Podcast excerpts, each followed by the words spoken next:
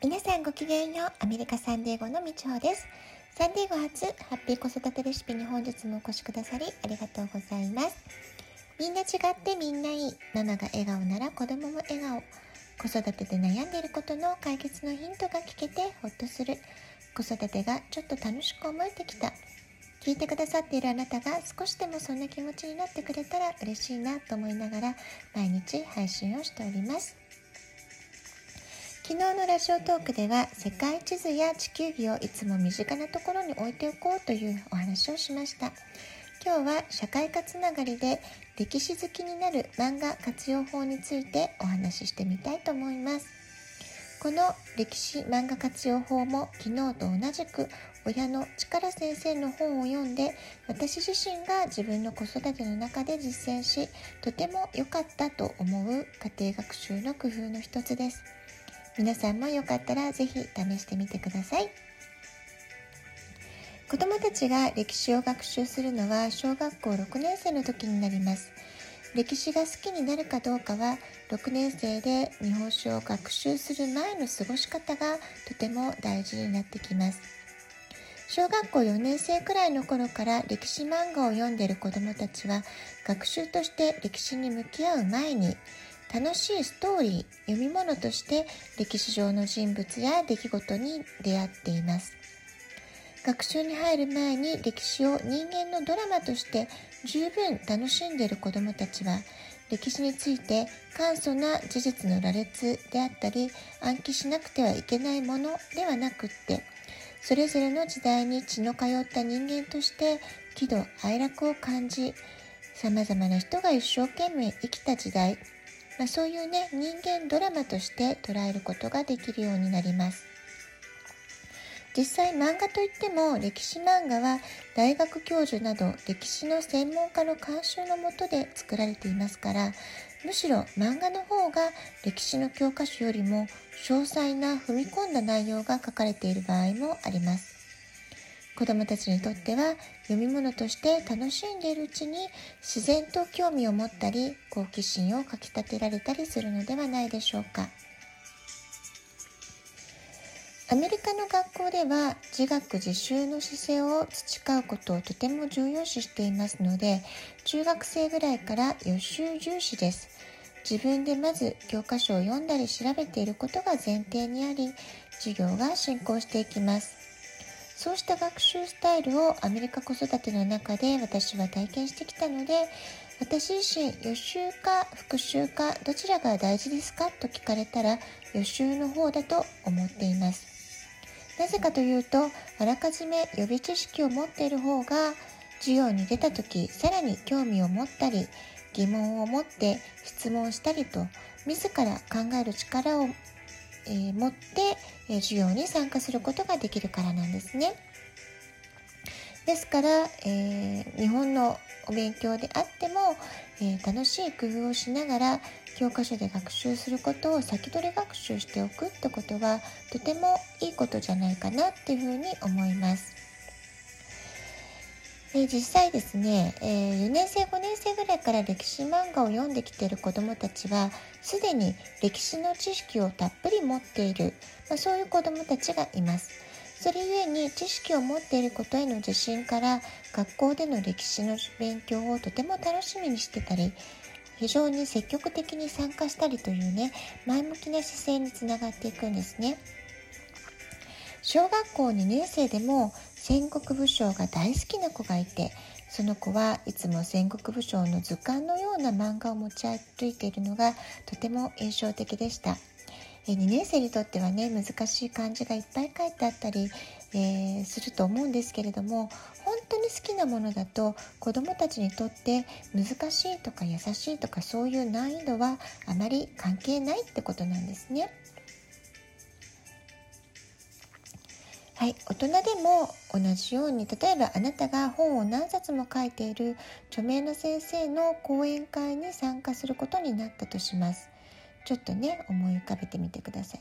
事前にその講演をする方の著書を何冊もたくさん読んでセミナーに参加した方が多分何も読まずに参加した時よりは、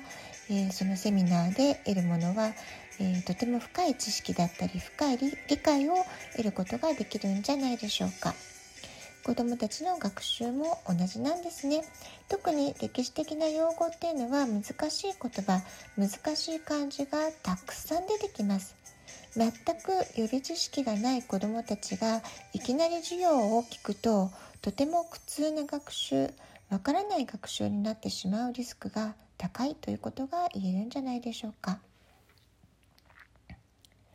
はい、我が家はですね小学校の頃日本語補習校の図書室で毎週漫画や本を借りるのをとても楽しみにしていました、まあ、息子だけではなくてね私もとても楽しみに活用していました。ただ息子がねあの借りてくる漫画っていうのはやはりあの楽しいものを借りてきますので「ナルトとか「ワンピースとか「ドラえもん」とかねそういった漫画を借りてきていましたのでえー、まあ、その点はもう本人の好きにさせていたんですけれども私が保護者枠で借りられる冊数を利用して歴史漫画とか電気漫画を毎週借りてきて、えー、親子で順番に読もうということで読んでいました。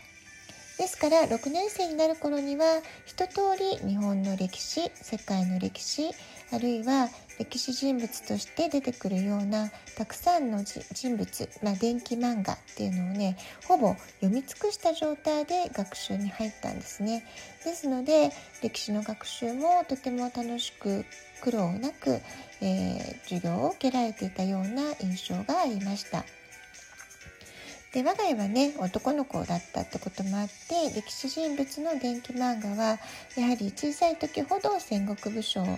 への憧れっていうのが強かったので、まあ、そういった戦国武将の電気から電気漫画から、えー、まあ、導入を始めるというような形でよく借りてきていました。え上杉謙信とかにね小学校1年生ぐらいから憧れていたりしたんですね、まあ、当時は日本に住んでいて大河ドラマを一緒に見ていたので、まあ、そういったテレビの影響もあったかと思います女の子の場合ですとやはり、え女の子として共感を感じやすい女性の人物歴史人物電気などから紹介するのもいいんじゃないでしょうか。卑弥呼紫式部